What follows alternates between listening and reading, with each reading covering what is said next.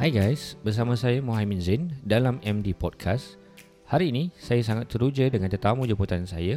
Saya perkenalkan Encik Kai bin Malik. Beliau sangat berpengalaman dalam bidang travelling, pernah travel lebih daripada 10 buah negara, berpengalaman lebih 5 tahun baik travel seorang diri ataupun berkumpulan. Dalam episod ini, Encik Kai akan berkongsi pengalaman percutian beliau ke Korea. Bercerita pengalaman beliau berkenaan travelling dan berkongsi idea dan tips yang sangat berguna kepada pendengar. Pada penghujung rakaman ini, saya menjadi semakin teruja dengan pengalaman yang telah dikongsikan oleh beliau dan saya tak sabar untuk memperdengarkan perbualan kami. Dan sebelum saya teruskan, ini adalah sedikit pesanan daripada pihak penaja. Jom like dan follow Facebook page MD Consultant dengan mencari keywords EMDE Consultant untuk mengetahui pelbagai ilmu berkenaan perniagaan, pengurusan kewangan, marketing dan lain-lain. Be inspired by solution. Dan sekarang, jom dengarkan perbualan saya bersama tetamu jemputan yang sangat berpengalaman, Encik Kai bin Malik.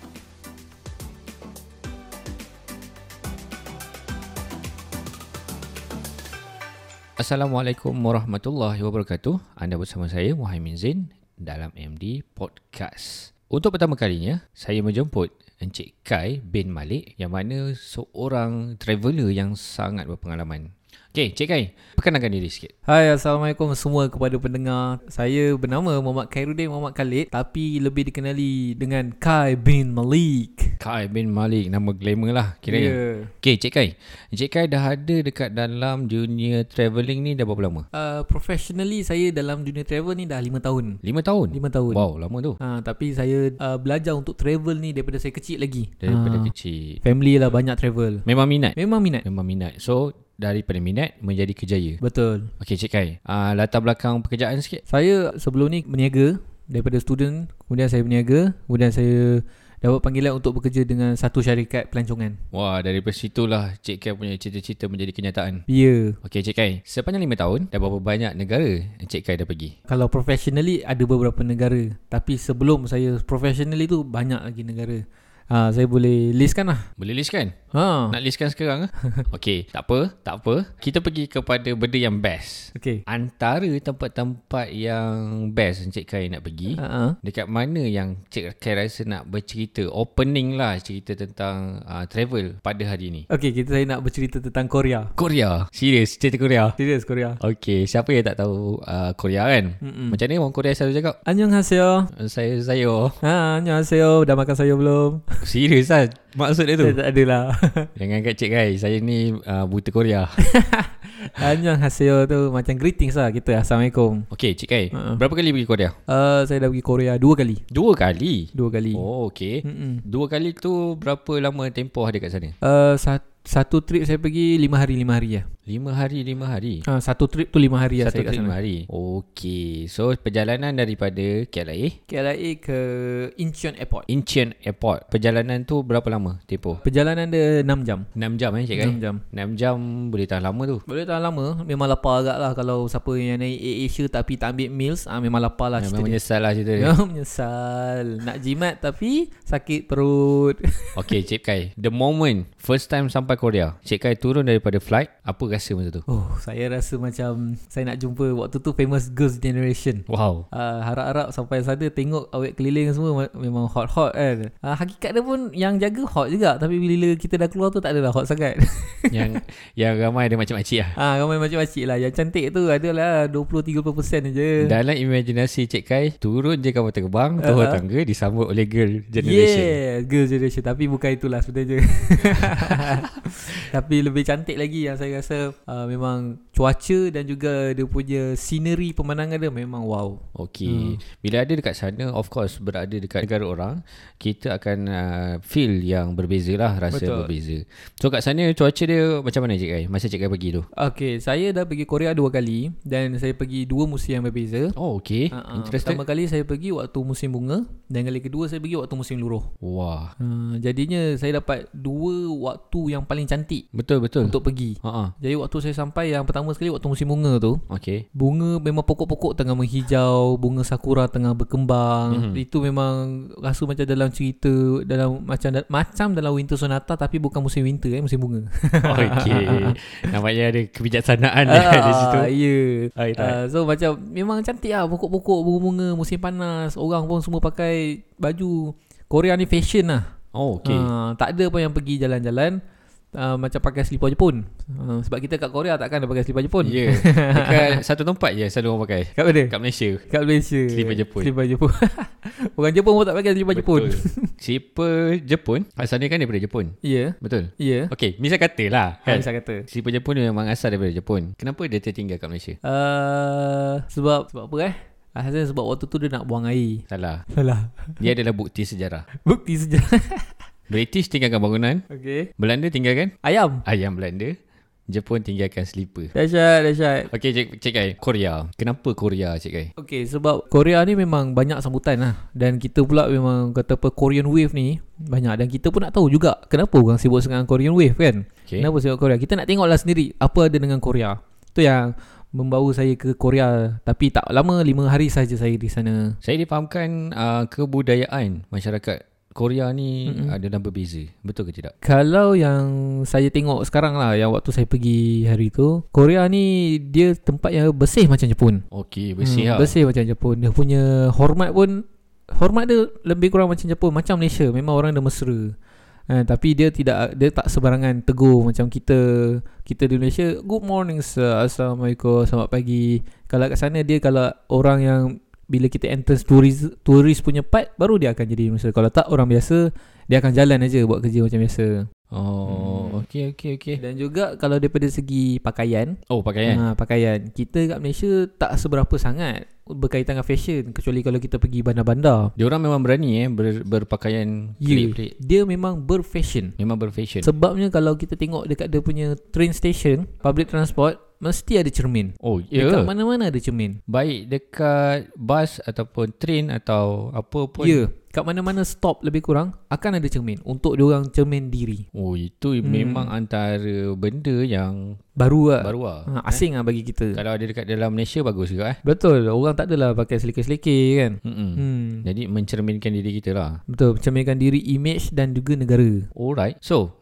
Cik Kai share lah sikit tempat-tempat yang menarik dekat Korea ni. Okay Saya sampai-sampai je di Korea di Incheon Airport Saya ambil flight malam kan, Flight malam daripada Malaysia Jadi kita sampai di Korea pagi Jadi yang bagusnya kita ambil flight malam ni Kita jimat masa Jimat duit ha, Sebab kita tak perlu cari tempat tidur Dan kita tak perlu cari makan Awal pagi Naik flight malam. Naik flight malam Masuk flight kejam mata tidur. Buka mata Sampai Korea 7 jam eh tadi. 6 jam 6 jam. Mm-mm. Tidur 6 jam. Bangun dah sampai Korea. Sampai waktu. Sebelum subuh Sebelum subuh dah sampai. Hmm, sampai. Terus jalan Terus jalan eh. Oh, nice. Lepas tu pula Saya pagi-pagi tu Airport Incheon Dekat dengan Nami Island Okay. ha, Jadi kita tak payah buang masa Terus pergi. Kita terus pergi Nami Island. Nami Island ni, siapa yang tahu minat Winter Sonata? Winter Sonata. Ha, cuba nyanyi sikit lagu Winter Sonata. Na na na na. Tak ingat.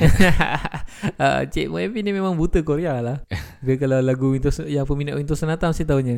Na na na na na na na na na na na Okey. na, Dah, dah. Ah, okey okey. dia, dah- dia dah recall. Dia dah Ah, recall. Dah recall kan dah. Okey. Tapi kita berdua je kan romantik pula dalam ni lagu. Okey, kemudian kita pergi Nami Island. Kat sana memang view dia memang wow lah. Tapi bijaknya lah, bijaknya. Tahu tak Nami Island tu asalnya apa? Tak tahu. Dia sebenarnya kawasan tu adalah uh, macam kita Tasik Kenyir, empangan. Tasik Kenyir sama dengan Nami, Nami Island. Island. Alright. Okey, pernah kalau Tasik Kenyir kan dia adalah empangan uh, bukit-bukit yang menjadi pulau sebab dia buat empangan air. Itulah sebenarnya. Memang empangan lah. Memang empangan. Tu bentuknya Okey. Nami Island. Tapi itulah bijaknya dia orang ni ta- kawasan-kawasan yang terbiar dia jadikan tempat tarikan pelancong. Oh, Ha, okay. dengan cuaca yang sejuk kan. Dengan pokok-pokok dia tanam pokok ru, ru kalau saya tak silap. Mm-hmm. Yang macam macam pokok Christmas. Ha, banyak.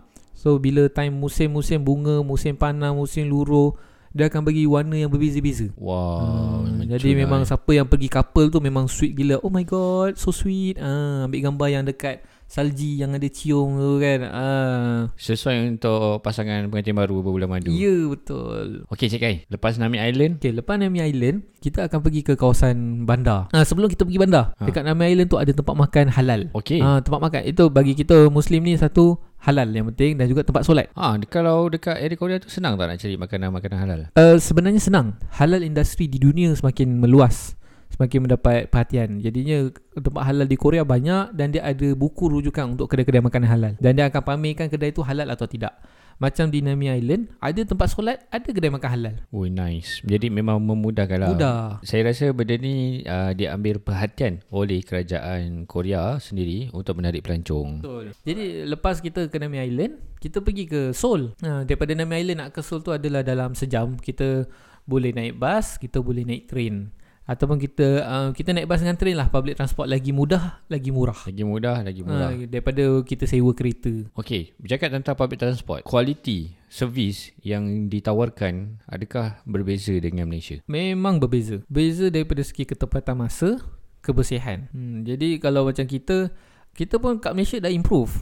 Betul, Ha, betul. kita kat Malaysia dah improve berbanding dengan dulu. Tapi memang dia agak boleh lah. Kita okey lah. Kita Malaysia pun okey. Cuma dia kat sana lebih tepati masa, lebih kemas dan juga lebih teratur. Okey, berkenaan dengan masa. Kalau kita dah plan satu perjalanan, selalunya bila kita dah sampai satu tempat, contoh tadi kita sampai ke Nami Island, asalnya plan 2 jam kat situ nak jalan-jalan-jalan. Selalunya lah bila dah sampai tempat cantik ni, memang kita akan terlajak masa. So, ada tak tips uh, yang Cik Kai boleh kongsikan untuk memastikan kita sentiasa bergerak mengikut masa yang telah kita rancang? Okey. Kalau uh, berkaitan disiplin masa ni, kita memang self lah, self control. Sebab kita tahu kita tak lama untuk berjalan dan kalau kita habiskan masa kat sini kita akan rugi. Kita akan terlepas tempat yang lain yang kita dah atur. Sebab tu yang pentingnya untuk sebelum kita pergi ke suatu tempat tu, kita dah siap kita punya plan itinerary. Daripada ni ke sini berapa jam dan sepatut atau tidak. Contoh macam Nami Island 2 jam ke 3 jam itu dah mencukupi. Ha, tapi kalau orang yang hayal memang 4 jam pun boleh sampai sebab aktiviti kat Nami Island macam-macam boleh buat. Berbasikal, makan aiskrim. Dia tak ada aktiviti macam Ekstrim lah. extreme sport tak ada. Tapi dia banyak untuk sebab scenery cantik. Yelah, yelah. Ha, sedangkan sebenarnya banyak lagi tempat lain yang scenery cantik. So kita jangan hadkan kepada situ je. Jadi kena lebih disiplin lah pada Disiplin. waktu. Siapkan uh, jadual itinerary. So sebelum pergi tu sebenarnya seelok-eloknya kita buka sekurang-kurangnya Google Map mm-hmm. untuk kita study berapa uh, masa perjalanan dan berapa jam anggaran yang kita perlukan untuk berada di situ dan kita kena buat research lah tempat yang kita nak pergi tu contohnya macam Nami Island tadi apa dia punya uh, main Main attraction. attraction dia uh, so kat situ kalau kata scenery you boleh anggarkan lah berapa lama uh, kita nak contoh kita nak 2 jam selepas daripada 2 jam cepat-cepat kita beredar ke tempat Betul. lain sebab kita kena ingat lebih banyak kita bergerak lebih banyak lagi kita jumpa tempat-tempat yang menarik Mm-mm. Di tempat baru, tempat orang. betul Lepas kita Nami Island Okey, Seoul. tadi Okey, Seoul. Kita di Seoul ni uh, dia punya pusat bandar dia macam kita KL. alright Jadi di Seoul ni tempat yang melan- tempat pelancong yang memang famous yang memang kita kena pergi. Pasar dia adalah Nam Diamond Street dengan Myeongdong. Myeongdong tu popular tu Popular Myeongdong dengan Nam Diamond Street ni dia macam pasar macam kalau kita kat JB ni bazar JB lah. bazar lah kan Ha, tapi kalau macam dia uh, lebih kurang macam pasar seni KL macam kita punya tempat-tempat pasar lah. Mm-mm. Uh, kalau kalau Nam Diamond Street dia lebih kepada barang-barang basah. oh Okay. okay barang-barang basah, barang-barang pasar sikit yang murah-murah. ha. Sebab dia tak begitu macam commercialize sangat. Dia memang nak kekalkan konsep macam pasar basah. Mm-mm. Ha, itu Nam Diamond Street. jadi kita boleh dapat pengalaman lah acah-acah Hmm. pergi pasar dekat Korea Macam orang tempatan Itu Kemudian uh, Makanan-makanan pun banyak kat sana Barang-barang souvenir pun banyak murah kat sana Okay sebab pasal makanan Ha, Okay Makanan pelik-pelik yang Cik Kai dah pernah try dekat Korea Sa Makanan Korea eh Makanan Korea pada saya sebenarnya agak bland. Plan Betul. Saya pernah tengok satu dokumentari Orang Korea datang ke Malaysia. Kat, Dekat Malaysia ni of course Kita baik makan pada pedas ni kan. Uh, Rempah ratus. Dia orang tak boleh langsung eh. Tak boleh. Uh, Diorang makanan sama ada Pedas Manis Masam Tawar Itu je. Uh, Dia tak ada campuran macam kita uh, Ikan tiga rasa Masam manis Asam pedas. Uh, Kita tak ada. Eh, Kita macam itu. Diorang tak ada. Kalau kimchi Masam pedas Saya rasa memang kita tak boleh hidup kot. Orang Malaysia tak boleh hidup kat Korea boleh, kot. Tak boleh uh, Diorang kalau tawar Okay memang No Tak ada gula Tak ada garam langsung Kecuali Kecuali orang kecil manis. kencing Sesuai hidup dekat Korea. Korea. Ya, Mungkin akan lebih sihat. betul. Tapi dia orang ni suka makan pedas. Okey. Ha, dia suka makan pedas yang pedas lada punya. Aha. Ha, tak ada Pedas, gula. pedas pahit lah. Ha, pedas pahit, pedas piau punya kan. Ha, dia orang macam tu makanan. So saya pun tak ada cuba pelik-pelik. Saya cuba yang biasa-biasa je sebab makan kita Kimchi lebih lah, kimchi, kimchi. kimchi kan. Kita lebih untuk makanan halal kan. Ha. Ha, so gitulah. Ayam-ayam dia dia punya Macam tu? macam dekat uh, Seoul tadi kan, kan kawasan bandar kan. Hmm. Bandar dia tu uh, ada tak perbezaan dengan bandar dekat Malaysia, KL ke? Okay, bandar basically pada saya saya dah pergi banyak tempat lah kan.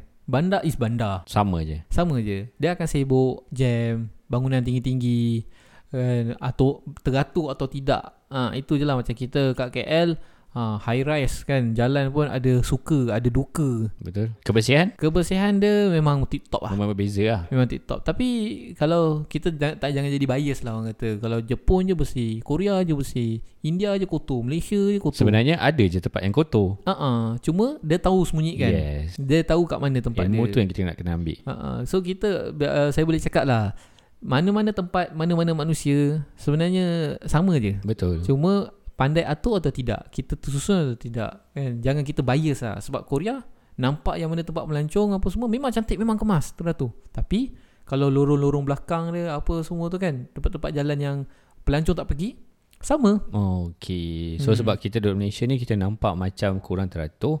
Mungkin disebabkan memang kita rakyat Malaysia dan kita selalu lalu dekat kawasan-kawasan yang bukan kawasan pelancong.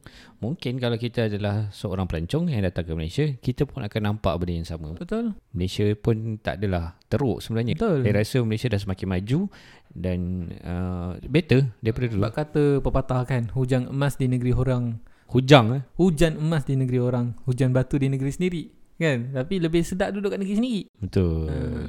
Okay Cik Kai, tadi kita dah cerita pasal Seoul. Lepas tu, Okay Kemudian selain daripada Namdaemun Myeongdong Tempat-tempat shopping ni uh, Myeongdong ni lebih kepada macam uh, High class punya pasar pasar high class eh. Pasar high class ha, dia, dia tak ada pasar-pasar Dia bukan pasar-pasar Aha. Dia banyak jual uh, Item-item Oh. uh, Barang-barang souvenir Gadget ada. Gadget ada Lepas tu kedai-kedai dia pun Eksklusif punya kedai uh, Macam High-end street lah Ha ah, high end Ha. street. Dia street ke ataupun building? Street Street lah. Ha, di sepanjang street tu ha, macam-macam butik lah ada H&M, Uniqlo, apa tu Innisfree. Ha yalah. Dia dekat dalam building atau berkemahkan kemah MBJB? Dia berkemah MBJB.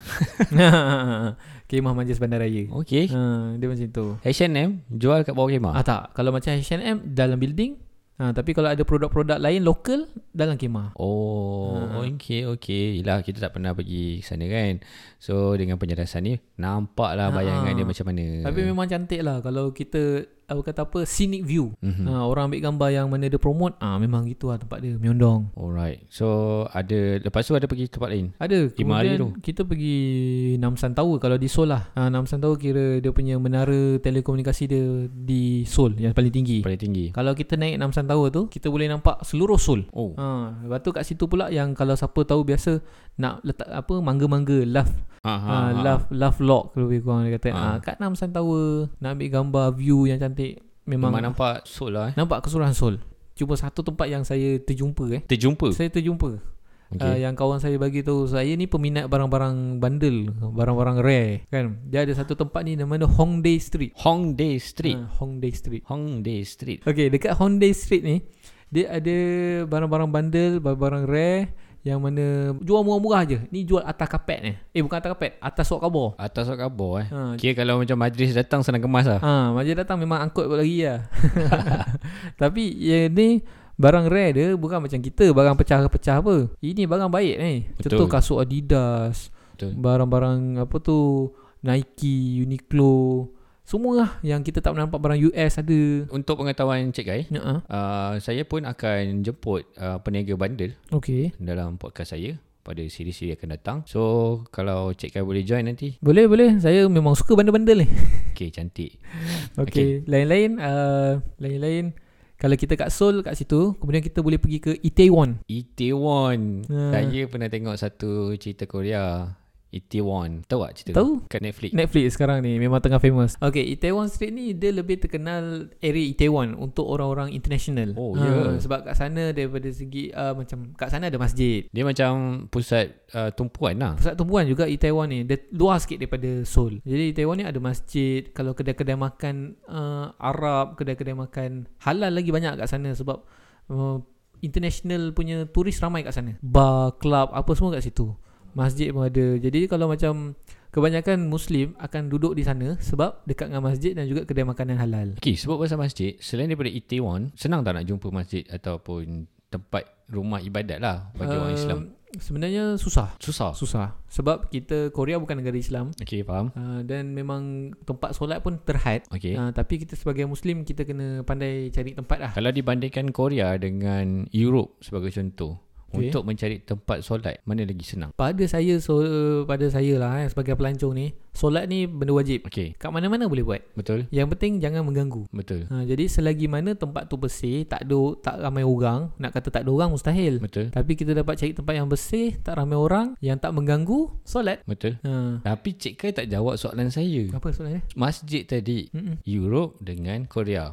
Mana yang lebih banyak? Oh, okay. Uh, saya rasa lebih banyak di, di Europe. Europe. Hmm. Bukan saya rasa, memang Memang. memang lebih banyak di Europe. Okay, Ha, cuma kita tak berapa familiar dengan tempat jadi susah nak jumpa. betul. Ha, sama juga di Korea. Ha Kalau nak lebih baik lah Kata saya bagi tips lah Saya bagi tips Untuk cari tempat solat lah kan Kebanyakan kedai makanan yang halal Ataupun even yang bukan halal pun Dia akan ada ruang untuk solat. Bukan Dia tak khaskan ruang solat Dia ruang prayer dia, Boleh lah Ruang prayer room Hmm. Sebab bukan Islam aja yang solat betul. ha, Bangsa agama lain pun Ada yang dia punya Dia punya solat dia Betul. ha, Jadi ritual dia Jadi dia akan sediakan ruang ha, Jadi mana-mana pun Kedai makan ke apa Shop ke kan Kita just tanya uh, Do you have any prayer area ha, Oh, okay. So kalau dia ada Dia akan tunjukkan Kalau Hmm. dia tak ada Tak apalah carilah tempat lain So kesimpulannya kat sini tak ada alasan untuk tak solat. Betul. Betul Okay, jangan tinggal solat guys. Mm-mm. Alright. Cik Kai, teruskan bawa kita terus melancong kat Korea Cik Kai. Okay Itu tadi kita tengok pasal scenery kan Satu lagi tempat Di Apa Okay nama tempat dia Gyeongbok Palace Yongbok Gung Ya. Palace. Gyeongbokgung Oh, Hmm, sebutan susah kan eh. Gyeongbokgung Palace So kalau siapa yang, pergi Korea ni Memang tempat wajib pergi lah Betul betul. Sebab kau dekat sana lah kita boleh pakai dia punya hanbok. Ha, pakaian Hanbok tu pakaian tradisional kan. Ya, Ha. pakaian tradisional Korea. So dekat situ siapa yang nak feel feel macam uh, raja, maharaja Korea kan. Hmm. Nak jadi apa tu? Uh, emperor tu yang panggil chonen. Chonen. Ataupun kalau empress dia panggil apa tau? Mama. Mama. Dekat kalau tengok daripada gambar ni kan memang klasik. Memang memang instagramable. Sekarang Instagram Instagram Instagramable. So memang klasik ah building dia kan. Betul. Memang kat situ lah kalau orang nak ambil gambar kan. Ah, itulah kat Gyeongbokgung Palace. Kali pandang macam kat Melaka bang. Ada Melaka dibandingkan je Sekali pandang. Sekali Jadi kita pandang lagi sekali eh air ni bukan Melaka. So itulah antara tempat-tempat yang saya nak highlightkan lah Untuk kat Korea kan Mm-mm. Selain-lain tu semua tempat-tempat shopping ya, Tempat shopping Ya, ya, ya. Ah, Boleh lah tanya soalan tentang tempat shopping Oish, dia dia bagi cadangan soalan guys. Okay, kalau shopping, Cik Kai. Cik Kai uh, fokusnya kepada bundle punya barang kan. Okay, kalau option lain selain daripada bundle, uh, barang-barang baru sebagainya, barang-barang rare terutamanya, manakah tempat yang paling sesuai yang boleh dicadangkan? Okay guys Kalau kita Ni perempuan lah paling suka sekali Ah, okay. Di Korea ni paling bagus produk kosmetik Dan juga produk skincare Product. Produk skincare Okay. Okay jadinya Macam uh, dekat mana-mana eh uh, Dia akan ada tempat uh, Apa tu nama dia Duty free zone Untuk al- Duty free zone. untuk uh, produk skincare dengan produk kosmetik dan harga dia lebih murah berbanding di Malaysia. Wow. Jadinya memang kebanyakan orang kalau pergi sana dia akan shopping produk-produk skincare ni banyak-banyak sama ada dia sedekah kat kawan-kawan dia ataupun dia buat bisnes dengan kawan-kawan dia.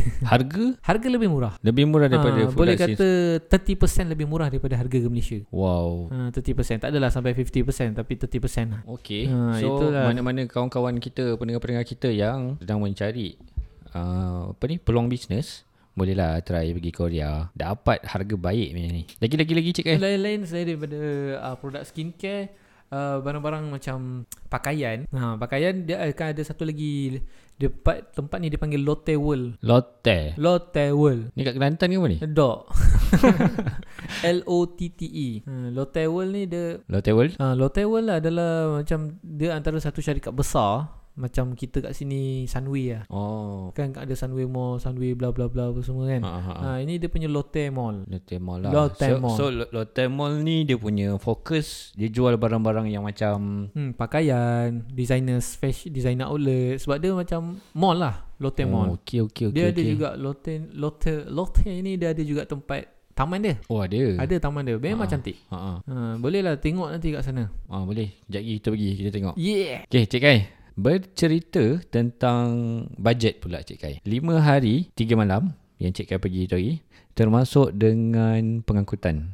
Maksudnya flight lah daripada uh, KLA ke sana. Berapa anggaran bajet kasar pergi sema- sebagai seorang yang bujang? Okay. Uh, bagi seorang bujang eh, bajet saya boleh katakan 3000 dah mencukupi untuk 5 hari 3000 bagi orang yang bujang. orang bujang. Kalau ada anak bini 5000 boleh sampai. se- 5,000. sehingga 5000 lah. Sehingga 3000 sehingga 5000 Mm-mm. kita dah boleh sampai ke Korea. Uh, jumlah yang agak okey, tak terlalu mahal, tak terlalu murah. Okey okey lah untuk untuk menikmati sendiri uh, tempat-tempat yang menarik di Korea. Hmm, sebabnya uh, kita okay, pecahan harga untuk melancong ni lah kan. Yang paling mempengaruhi adalah harga flight. Sebab harga flight yang berubah-ubah. Kalau yang pandai mencari flight waktu murah, dia akan dapat harga flight ke Korea 300-400 saja. Betul betul untuk betul. pergi balik. betul. Tapi kalau yang waktu peak season, harga flight boleh sampai 1,200, 1,300. So itu yang membezakan kita punya budget. Basically benda tu adalah uh, kelebihan lah bagi orang yang selalu pergi travel. Dia tahu trik tu kan. Maksudnya Mm-mm. beli tiket uh, Setahun awal. setahun awal daripada harga ataupun waktu-waktu promosi. Waktu promosi betul. Hmm, hmm, hmm. Jadinya selain daripada tiket, penginapan. Betul, Hmm. penginapan. Penginapan. Jadi kalau macam kita yang tak berapa pentingkan sangat tentang kelas kan kita yang penting sampai sana dapat rehat jalan. Apa kelas? Ha apa kelas kan? Ha orang kita kelas sangat tapi sebenarnya banyak Airbnb, motel ataupun uh, three star hotel yang sudah Oyo. Oyo Hotel. Oyo hotel ke. Hotel kalau kita dapat 3 star pun dah mencukupi. Betul. Sebab kita bukan nak duduk di hotel. Ya, kita nak Jalan. jalan. Kita di hotel tu umpama macam tempat kita bersihkan badan, ha. rehat sekejap Rehat. dan kalau membazir kot kalau duduk kat hotel. Mahal-mahal Tapi kita setakat Ha. tidur malam Berapa jam aja Lepas tu dah keluar Betul. Baik kita ambil hotel yang biasa-biasa Harga satu malam dalam RM100 lebih kurang Mm-mm. ha, RM100 boleh Betul betul betul betul saya sangat setuju. So bagi siapa yang nak pergi hotel memang kena selesa tak dinafikan Mm-mm. tapi boleh menjadikan satu sebab kita boleh cut kita punya budget. Daripada kita ambil yang 5 star, 4 star, 3 star, basically 2 star pun dah okey Dah lah. okey Even ambil motel Ataupun rumah tumpangan Atau seseorang kalau backpackers boleh pergi Ada backpackers hotel backpacker hotel kan lagi Ha, murah. Satu dom tu Ada 8 orang Hmm. hmm. Tandas kongsi Itu saja Betul, betul, betul. Yang penting dapat berjalan kat sana. Yeah. Okey, itu saja untuk kali ini. InsyaAllah kita akan bertemu kembali dalam episod yang mendatang. Uh, sedikit teaser. Pada minggu-minggu yang mendatang, kita akan bercerita pula percutian di dalam Malaysia itu sendiri. Nantikan. Assalamualaikum.